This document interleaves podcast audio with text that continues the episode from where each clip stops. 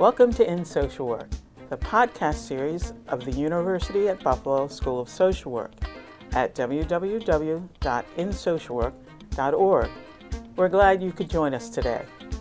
The purpose of In Social Work is to engage practitioners and researchers in lifelong learning and to promote research to practice and practice to research. We're in social work. Did you know that In Social Work now has an online mailing list?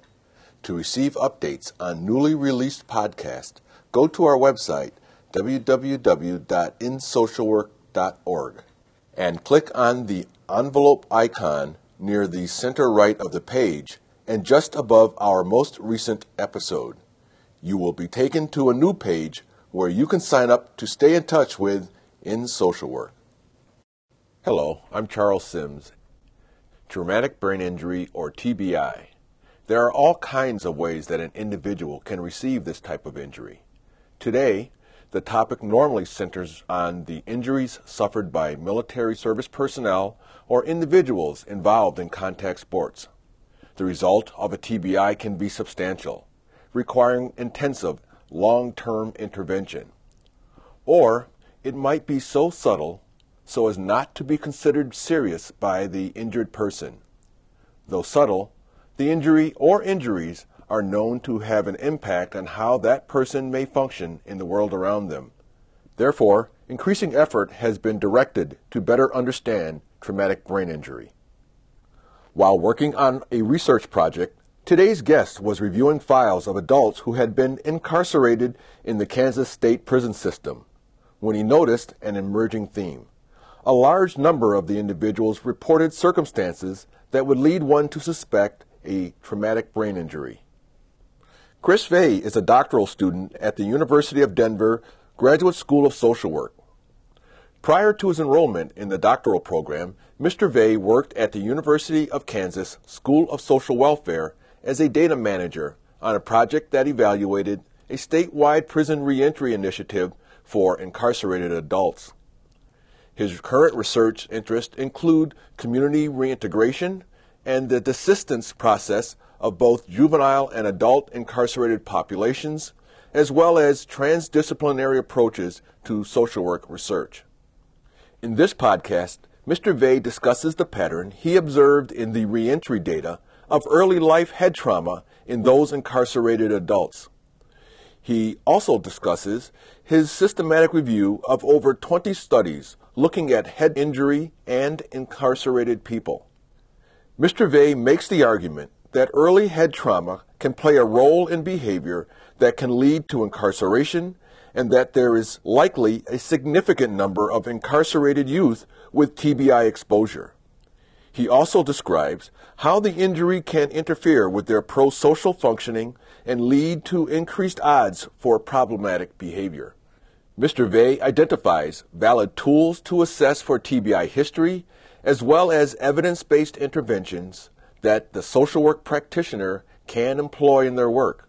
Finally, Mr. Veeh argues for universal screening of youth involved in the criminal justice system. I interviewed Chris Veeh for this podcast in October 2013. Welcome, Chris, to the podcast.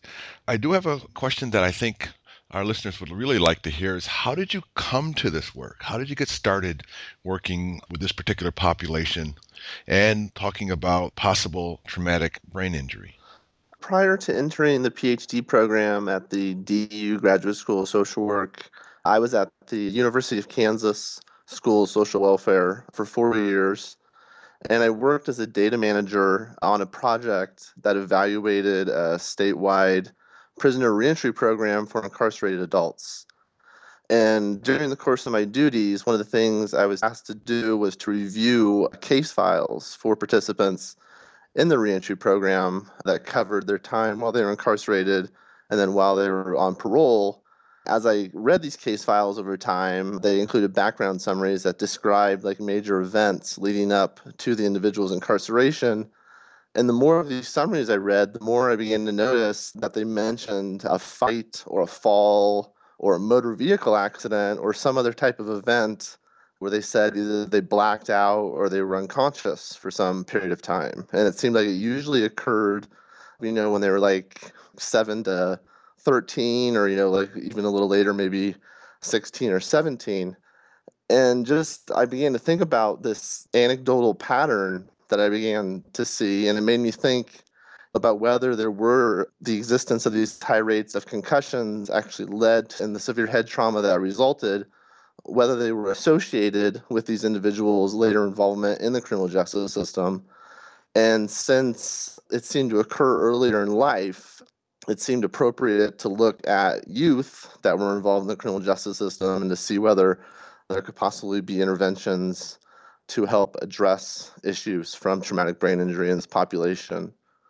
And actually, when I started the PhD program, I, when I started to look deeper into this, there's actually a really great article by two social work researchers, Brian Perron and Matthew Howard, and they actually did a high, almost a complete census of individuals in the state of Missouri, youth that were incarcerated in Missouri, and they actually found a fairly significantly high rate of moderate to severe TBI among youth involved in the criminal justice system. So that just kind of then sparked my interest even more. That's very interesting, uh, particularly that there has been some background work that kind of point us in that direction. Many people, when they think about traumatic brain injury, they think about car accidents or, in the case of war, people being exposed to explosive devices and that kind of stuff. How do you define traumatic brain injury and particularly traumatic brain injury in this particular case when you're talking about the kids that you've worked with? It's actually a really hard and fairly amorphous subject of how exactly to define traumatic brain injury, especially history of traumatic brain injury. But based on my review of the literature and kind of looking at how different studies have has defined it, I've come up with a three-part definition, which basically says first TBI is an injury to the head that results from a force or trauma that originates externally from the individual and this trauma upon the brain most commonly results from a blow, jolt, blunt shock, impactful motion such as acceleration, deceleration, or a penetrating head injury. And in conjunction with this trauma event, there's usually some type of disruption or impairment in the functioning of the individual's brain. And this impairment functioning can actually vary quite greatly among TBI incidents. But like the National Institutes of Health have uh, said, you know, the deficits can result in physical, cognitive, and psychosocial functioning. And that's the more immediate consequence of the traumatic event. And then, third, the days, weeks, months leading after the event, the individual will usually experience a range of symptoms, including headache, disorientation, unconsciousness, amnesia, seizure, skull fracture, intracranial lesion, or even death. And again, these different levels of symptom severity experienced following TBI depend a great deal on the type of injury and then also that individual's personal medical history. Especially important is the number of previous TBI events that individual may have experienced. And usually, the severity of a TBI event is categorized in terms of the length of unconsciousness an individual experience following the event. And usually, a mild TBI, or what's usually commonly referred to as a concussion, usually has a loss of consciousness ranging from a few seconds to a few minutes or even 30 minutes. And then you move up to moderate TBI, which has a loss of consciousness of 30 minutes to 24 hours. Then the most severe kind, an individual can be unconscious for greater than 24 hours. Wow, so that's interesting and significant. When you did your research, or when you were looking at these youth, how did you do that? Did you interview them, or was it a review of the literature using your framework as a way to help you understand that? I'd be curious about that. It was mainly a review of the literature, and particularly, I've been trying to do a systematic review of all studies that have tried to measure traumatic brain injury history, either incarcerated juveniles or adults. And I've come up with about 22 studies that have done this type of research in the United States, in the United Kingdom, in Australia, specifically with people that are incarcerated. And again, what's really hard to get at when looking at these studies is comparing what TBI is across the studies. Because most researchers have used just like a self report question to ask respondents. It'll be a sit down interview with an individual, and they'll ask them, Have you ever experienced any event of a loss of consciousness for a specified period of time in your life? For example, Perron and Howard in their article they asked respondents, Have you experienced a loss of consciousness for 20 minutes or more? And there was actually a meta analysis also done by a psychologist by the name of Thomas Farrer, who's at a BYU in 2013. And they actually noticed that there's so many varied approaches to measuring TBI history that really making comparisons across studies is really difficult. And basically, what I've come to find, or what I would like to propose in the article, is that, that there do exist reliable and validated tools of measurement for TBI history, such as the Ohio State University Traumatic Brain Injury Identification Method and the Traumatic Brain Injury Questionnaire. And they've actually both had a reliability and validity analysis done on them but that's mainly been only done with military personnel and adults involved in the criminal justice system. They still haven't validated it within a population of incarcerated youth, but I feel like the field needs to move towards a more systematic way to measure it so you can kind of get a better grasp of the problem and not being reliant on just simply like one question yes or no did you experience a loss of consciousness are they long assessment protocols, or is it something that a social worker could do as part of their normal assessment process? Absolutely. They're actually fairly straightforward. They're just a very systematic way. So, for example, the Ohio State University TBI identification method kind of gives an outline of how to identify a broad list of injuries and then how to start to narrow that down and really drill down into the events that resulted in some type of loss of consciousness. Because a big issue is that most incidents of TBI or concussions are never documented officially anywhere. A researcher by the name of uh, Karen Hux and her colleagues in 2009 actually detailed that 85% of all TBIs or concussions are never documented. So when a youth comes into the criminal justice system and you try to administer a TBI assessment, can be difficult to be 100% for sure because there's nothing to truly validate against. These are just very systematic methods. So you're definitely covering every possible incident that may have resulted in a traumatic brain injury. At least you're really exploring the question, which may not have been adequately explored earlier. Exactly. It kind of moves beyond that yes, no, and kind of gives an individual a framework to talk to an individual about their history of maybe experiencing these events prior to them coming into their office for the assessment. I see. Given the fact that you've looked at a number of these studies and your own work and looking at some of the case studies that came across your desk, I was wondering did you walk away or did you come away with any idea of prevalence or how significant of an issue this is? For policymakers, that becomes really important, as you well know. If they're going to devote their resources, they're going to want to be thinking that, you know, this is a significant issue that we need to pay attention to. And of course, then there's the follow up question then what? Again, it, it starts off with that study by Brian Perron and Matthew Howard, who did the census of basically all incarcerated youth in Missouri. And they found that 18.3% of all incarcerated youth reported a moderate or severe TBI. So they self reported that they were unconscious for 20 minutes or more. And I've actually then tried to pull data from large epidemiological surveys conducted by the National Institutes of Health and also one done up in the northeastern United States. And they found prevalence rates for TBI. Again, the definitions are a little fuzzy, but they found rates between 3% and 8.5%. So that's at least three, four times greater within the incarcerated youth that Perron and Howard found. And then most recently, Farrer and colleagues, they actually conducted a meta analysis on five studies measuring TBI within incarcerated youth and then youth that were non incarcerated in the US and the UK. And they found that the incarcerated youth had a 3.38 times higher odds of having TBI than controls.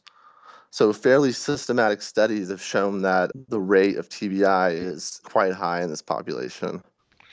That's interesting because if I'm a policymaker, it says that I've got a significant issue with the population I'm providing service to.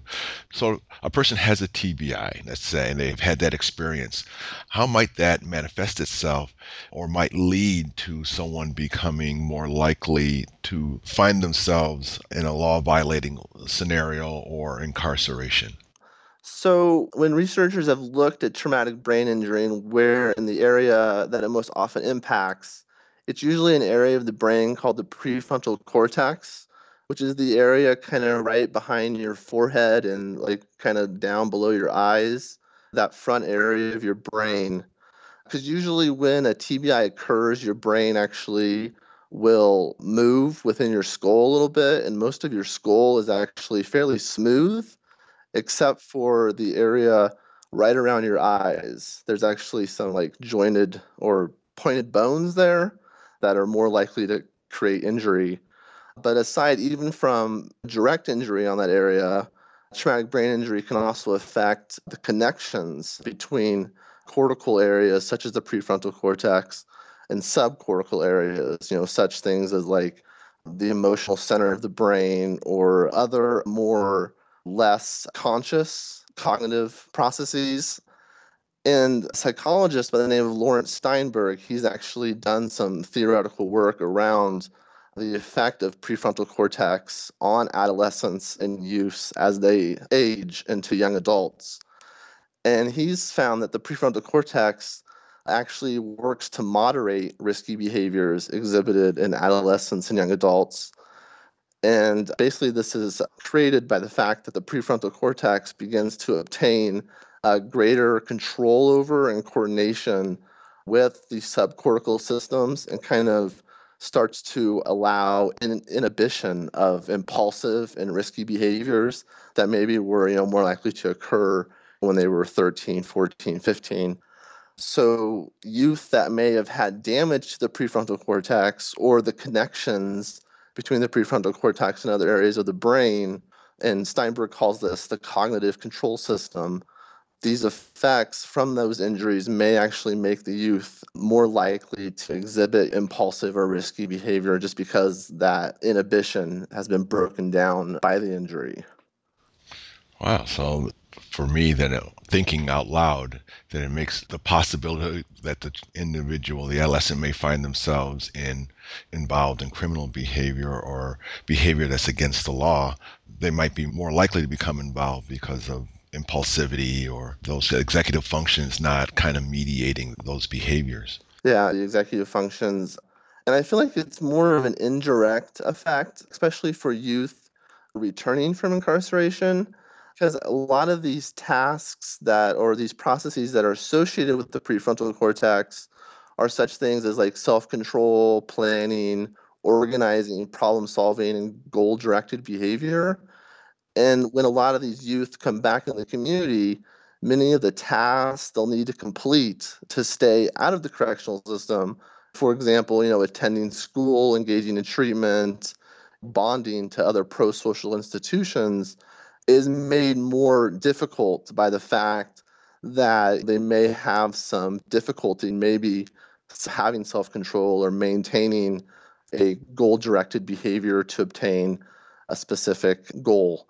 So what interests me the most is not so much like something that would be really pronounced from a TBI, but it's those effects from TBI that may become more noticeable as the youth starts to engage in more complex tasks and how their inability then to engage and be successful at those tasks in pro-social situations then actually decreases their ability to be bonded to individuals that and have mentors that will allow them more pro-social opportunities just from the fact that they're having less opportunities to engage in pro-social behavior that increases the likelihood that they may engage in delinquent behavior. So I don't think it was necessarily like a direct effect. It's more of a another important risk factor to consider in kind of an overall risk and protective framework that can interact to increase the odds of an individual uh, potentially incarcerated. Oh, I see. It's, so it's a much more global kind of thinking that we need to have in this particular case. Yeah, I mean, it's definitely not like youth has one traumatic brain injury, then they're going to end up incarcerated. It's more how does that event and the nuanced effects it can have on an individual's ability to participate successfully in school with pro-social peers then how does that then result in the type of bonds they create in the community and what type of behaviors that's reinforcing for that individual? I see this leads me to the next question. You know, we live in a time when evidence based practice is an important part of professional social work. So I'm curious do you know of, or can you recommend, or are there evidence based interventions, or even interventions in general that might be effective or efficient in working with adolescents who have traumatic brain injury? Yeah, there are some actually some really great interventions that have come out of the cognitive rehabilitation literature and most of them actually only been centered in a clinical situation. And they're actually fairly straightforward. For example, one's called goal management training. And basically the intervention, all it existed of was, you know, helping individuals to learn five simple steps of about stopping to assess the current situation, deciding on a goal, then actually choosing the goal they want to pursue, and then breaking that goal down into sub goals and then remembering and devising strategies to accomplish each of those sub goals as they move towards the ultimate goal they wanted to reach. The stuff I've seen in the literature is fairly, I feel like, wouldn't be very difficult to integrate into a community based intervention that's working with incarcerated youth or any youth involved in the criminal justice system. Because right now, a lot of these interventions again are really centered in the clinical setting. And one of the big questions in that field at the moment is actually how do they translate these practices that have been found to be effective in a clinical setting into the uncontrolled environment of a community setting? And the more research I've done into it, I feel like social workers, especially those perhaps working with youth that are returning from incarceration, could help integrate some of these evidence based principles in a community based program. For example, I'm thinking maybe a social worker and a youth are teamed up in the community and can go out and practice these principles together. And slowly, it's called prompting fading. So they would prompt them to remember these steps for certain goals. For example, maybe using public transportation or some other type of task they need to complete and then fading away as the youth is able to gain mastery over that process and the ability to obtain goals on their own. Wow. Thinking about that, it becomes there's a definite role for social work in working with individuals who have, particularly adolescents, who have or have been exposed to traumatic brain injury. This comes to mind because we have so many kids who come to, particularly the foster care system, who, because of child abuse or neglect, but as well for kids who have had other kinds of problems in the home or in the community, that uh, there's a role for social work to help these kids become reintegrated back into the larger society and also to help foster parents and people who work in the institutional arena to bring those kinds of skills into the intervention plans for uh, the kids they're working with. Yeah, I've seen uh, studies actually where teachers have done it in their classroom with the youth. I really feel like these principles could easily be translated into some type of community based program for youth involved in the criminal justice system. So we've kind of come a long way here. I'm wondering, do you have any thoughts about where do we go from here based upon some of the work that you've been able to do? I think the most important thing to start or thing that we need to move towards is a universal assessment of youth involved in the criminal justice system for TBI history. And again, if we do move in that direction, we need to make sure that we're adopting assessment tools that have been validated and that are reliable, again, such as the Ohio State University TBI identification method or the traumatic brain injury questionnaire, to really get a firm understanding of exactly how extensive is this problem and is it potentially increasing, especially with the higher rates of sports involvement and other things like that. Excellent points. We're kind of coming to the end here. I was wondering if there are any last words that you'd like to leave the listening audience with. I think social work has great potential to really accomplish like transdisciplinary interventions, such as like a community based program using cognitive rehabilitation principles and also integrating neuroscience around stuff like traumatic brain injury and other issues into social work curriculum and interventions that can maybe help us move towards a more broad focus on how to address these issues as opposed to just the traditional types of principles that social workers relied on. I'm hearing more and more about that in the field today about uh, social work reaching across the boundaries into other disciplines and not only bringing their information what they have learned, but also engaging them more fully in the intervention process. So that makes a lot of sense to me. Well, Chris, I'd like to thank you for your time, and I'm hoping that based upon what I've heard about your work here and the depth of work that you've done, that you're able to, to continue moving forward, or either primarily or secondarily as maybe uh, one of the side areas of your work. But it sounds like it's going to be very important work for a population that sometimes doesn't get the kind of assessment and follow up that we would like to see to help them be successful in reintegrating themselves or bringing themselves back into the larger community. Absolutely. I totally agree. Well, Chris, thank you again. Thank you. You have been listening to Chris Veeh discuss traumatic brain injury in incarcerated youth and the role for social work. We hope that you found this podcast enlightening. This is Charles Syms asking you to please join us again at In Social Work.